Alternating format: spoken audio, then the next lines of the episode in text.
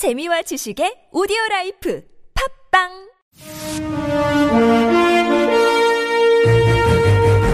여러분의 합리적 판단을 돕기 위해 오늘의 뉴스를 골랐습니다. 백병규의 뉴스 체크. 네, 오늘은 순서를 좀 약간 바꾸겠습니다. 뉴스 체크부터 먼저 진행을 하죠. 자, 시사평론가 백병규 씨 모셨습니다. 어서 오세요. 안녕하십니까. 자, 오늘은 어떤 소식부터 전할까요? 저는 오늘 이제 헌법재판소가 언제 어 10일 날 과연 어, 이 탄핵 심판 선고를 하느냐 네. 이 소식부터 좀 전해 전할까 했는데요. 예.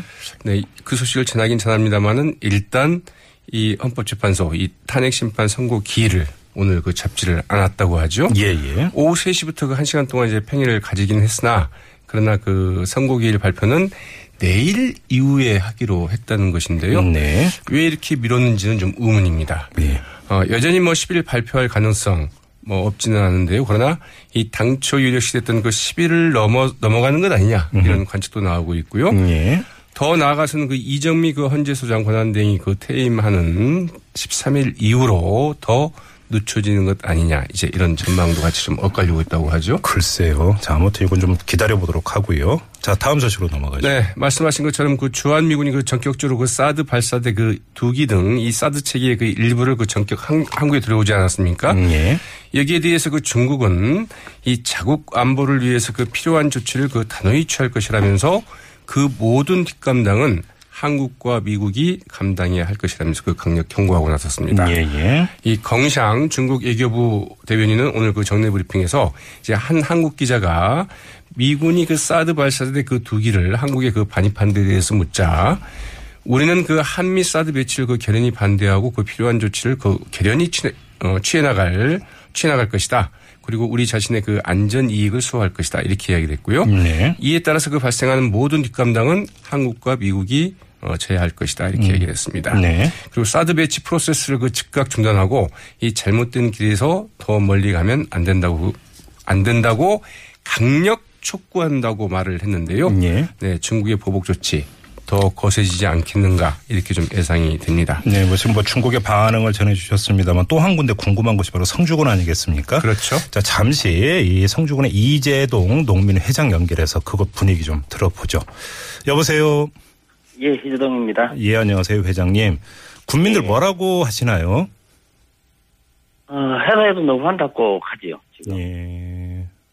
이, 국토를 수호하고 국민의 재산과 생명을 보호해야 될 국방부에서 이 전쟁 위기 또 경제 위협까지 불러오는 사들을 또 이렇게 소리 소문 없이 또뭐 이렇게 부품이 들어오고 이런 부분들에 대해서 네. 너무 이렇게 화가 나고 그렇습니다. 음, 뭐 사전에 전혀 모르셨던 거죠? 예. 예. 그나저나 아무튼 뭐 이 책의 일부가 뭐 발사대를 비롯한 일부가 이제 어제 저녁에 들어왔다고 하는데 이 예. 골프장 주변 이 군의 움직임은 어떻습니까? 어, 현재로는 뭐 병력이 따로 요청이 돼서 뭐 도로에 지금 막 있거나 이렇지는 않은데 예. 뭐 들리는 말로는 오늘 내일 들어올 수 있다 이런 이야기들이 지금 듣기고 있습니다. 아, 골프장으로? 이런 절차 예 예. 아, 그런 얘기가 지금 돌고 있어요. 예. 근데 지금 부지 조성공사가 뭐 그 완료가 안 됐잖아요. 그렇죠 안에는 지금 기본공사도 아직 안 돼가 있는 상태죠. 예. 혹시 공사가 어느 정도 됐는지 혹시 파악되세요? 지금 부지에 그 접근을 할 수가 없어서 예. 뭐 그것까지 파악은 못했는데 이전에 이제 철조망 울타리 친 것까지만 확인을 했습니다. 울타리 친 것까지만. 예. 근데 아무튼 그 부지 조성이 완료가 안 됐는데도 뭐 그 하루 이틀 내에 어제 들어온 그 책일보가 바로 이곳으로 이동을 할 수도 있다 이런 얘기가 돌고 있다라는 거고요. 예, 예. 예. 일전에 저희하고 인터뷰를 하실 때 뭐 소송도 내고 가처분 신청도 낸다고 하셨는데 그건 어떻게 됐어요? 예. 행정소송은 지금 그 롯데부지 체결하자마자 했, 했었고요. 예. 지금 이제 공사 중지 가처분 신청이나 이런 것들을 좀 진행 중입니다. 어, 가처분 신청 일단 냈습니까? 아직 내지는 않았습니다. 안에 공사가 뭐 확인되고 예. 절차적으로 잘못됐다는 이런 것들을 좀 확인을 해야 돼서 음. 아무튼 지금 그 한미 양국 군 당국의 움직임을 보면 상당히 속도를 높일 것 같고 뭐 언론은 이게 그 만약에 조기 대선이 이루어진다 하더라도 대선이 끝나기 전에 배치가 완료될 것으로 이렇게 지금 보도를 하고 있는데 어떻게 하실 거예요? 시간이 많지 많이 남아 있는 게 아니거든요. 그러면 어, 일단 뭐 언론에서는 뭐 계속 그렇게 이제 뭐 국방부에서 발표하는 이런 내용들을 많이 발표하는 것 같고요. 예 예. 어, 국방부나 이런 데서는 뭐 여러 가지 자기들 이유는 있겠습니다만은 이 국민이나 국회나 이런 부분들은 무시하고. 어, 자기들 마음대로 뭐 빨리 이렇게 진행하는 이런 부분들이 뭔가 이유는 있을 건데 네. 요새 뭐 알바기 이야기도 나오고 이 음. 다시는 되돌리지 못하도록 네. 이렇게 하겠다 음. 이런 식으로 지금 진행을 하고 있어서 예. 사실은 너무 이렇게 국민으로서 너무 안타깝고 화가 납니다. 그래요. 뭐 그럼 지금도 국민들이 모여 있습니까 이 시각에? 음, 소성리 앞에는 그 마을 주민들하고 그 김천, 원불교, 성주 이렇게 해서 일부 사람들이 있고요. 항상 예 예. 여기 초소도 운영하고 음. 뭐 천막도 쳐져가 있고 1인 시도 계속 진행을 하고 있고 네. 어 저녁마다 이제 촛불을 계속 진행을 하고 있습니다. 김천도 그렇고 성주도 그렇고. 알겠습니다. 네, 말씀 잘 들었어요, 회장님. 네, 고맙습니다. 네. 네. 이재동 성주군 농민회장 잠깐 연결해서 그곳 분위기 들어봤는데요. 또 정치권 반응도 궁금합니다. 어떻습니까? 네. 그런데 정말 그 성주 국민들로서는 그 아닌 밤중에 홍두깨죠. 네. 그리고 전격적으로 이렇게 또 배치가 됐다 보니까 정말로 그 밀어붙이는구나. 이제 이런 생각들을 좀 많이 하실 것 음. 그러니까 같아서 말이에요. 네. 더욱더 좀 화가 나시지 않을까 싶기도 음. 하는데요. 네. 그 정치권 반응. 먼저 이제 더불어민주당 그 대선 후보들은 그 일제히 어, 이 좀 부정적인 반응을 나타냈는데요. 이 사드 배치는 철회해야 된다. 이런 가장 그 강력한 입장을 좀 견제하고 있는 이재명 그 성- 성남시장 같은 경우에는 이제 입장문을 발표를 했습니다. 이 탄핵 정국으로 그 어수선한 틈을 탄 이 사드 알박기 즉시 중단해야 한다. 어, 정부와 미국의 그 사드 배치를 위한 모든 행위를 차기 정부가 들었을 때까지 그 중단할 것을 촉구한다. 어, 그리고 그 이재명 시장은 어, 이제 이런 입장을 밝히면서 어, 사드는 그 국가 안보와 그 경제에 그 심각한 위협만 될 뿐이라면서 이제 어, 이런 주장을 좀 펼쳤습니다. 문재인 전 대표나 그 안희정 충남 지사 같은 경우도 역시 뭐 사드 배치는 그 다음 정권으로 넘겨야 된다는 이런 입장이죠. 문재인 전 대표는 그 기자들과 만나서 지금 정부가 왜 이렇게 서두르는지 모르겠다. 아, 사드 배치를 그 다음 정부로 넘기는 것이 그 최선의 방안이다. 이런 입장을 밝혔고요. 안희정 그 충남지사 역시 대변인인 그 박수현 전 의원을 통해서 이 설사 그 안보상, 안보상 불가피한 측면이 있다고 해도 속도전을 치르듯 밀어붙이는 것은 옳지 않다. 환경 영향, 영향 평가 등 관련 절차를 좀 부실하게 해서는 안 된다. 이렇게 좀 이야기를 했고요. 예. 이 국민의당 그 안철수 전 대표 같은 경우는 조금 애매하긴 합니다. 이 한반도 불안정이 그 중국 국익에도 그 해가 된다는 점을 중국 정부에게 그 적극적으로 좀 설득해야 된다 이런 음. 이야기를 했고요. 손학규 전 의장 같은 경우에는 국민과 국회와 좀 더 긴밀한 협의가 있었어야 한다 이런 이야기를 했다고 했죠. 자유한국당의 반응은 어땠습니까? 네, 자유한국당과 바른정당은 오히려 그 굉장히 그 환영하는 입장을 나타냈는데요. 특히 바른정당이 더 그 적극적으로 좀 호응하고 나섰습니다. 이 김성원 자유한국당 어, 이, 네, 대변인은 이 안보 위기 상황에서 그 하루라도 빨리 사드를 그 배치하는 것은 올바른 결정이라면서 그 환영한다는 그 논평을 좀 발표를 했고요. 네, 오신환 그 바른정당 대변인은 그 구두 논평을 통해서 이 바른정당은 그 조속한 그 사드 배치를 그 촉구해왔다. 왔다면서 이 대선 전 그 사드 배치가 그 차기 정부의 부담을 덜어줄 수 있는 만큼 빨리 사드를 배치하는 게 좋겠다. 이렇게까지 이제 말하게 됐습니다. 자, 이 문제 저희가 잠시 후 3부에서 어, 두분 연결해서 입장 들어보겠습니다. 국회 국방위원장을 맡고 있는 바른정당의 김영우 의원 그리고 얼마 전에 방중단을 이끌고 직접 중국을 다녀왔던 분이죠. 더불어민주당의 송영길 의원 어, 차례로 연결해서 입장 들어보는 어, 시간 준비를 하고 있고요. 자, 다음 소식으로 넘어가죠. 네, 그 중국의 그 사드 보복 조치에 대해서 그 정부가 이 세계무역기구 그 제소를 통해서 어, 제소를 좀 적극 검토해 보겠다. 이제 이런 입장을 밝히지 않았습니까? 네. 여기에 대해서 그 별 대책이 못 될 뿐더러 오히려 그 한중 관계만 그 악화시킬 수 있다 이런 지적이 나왔습니다.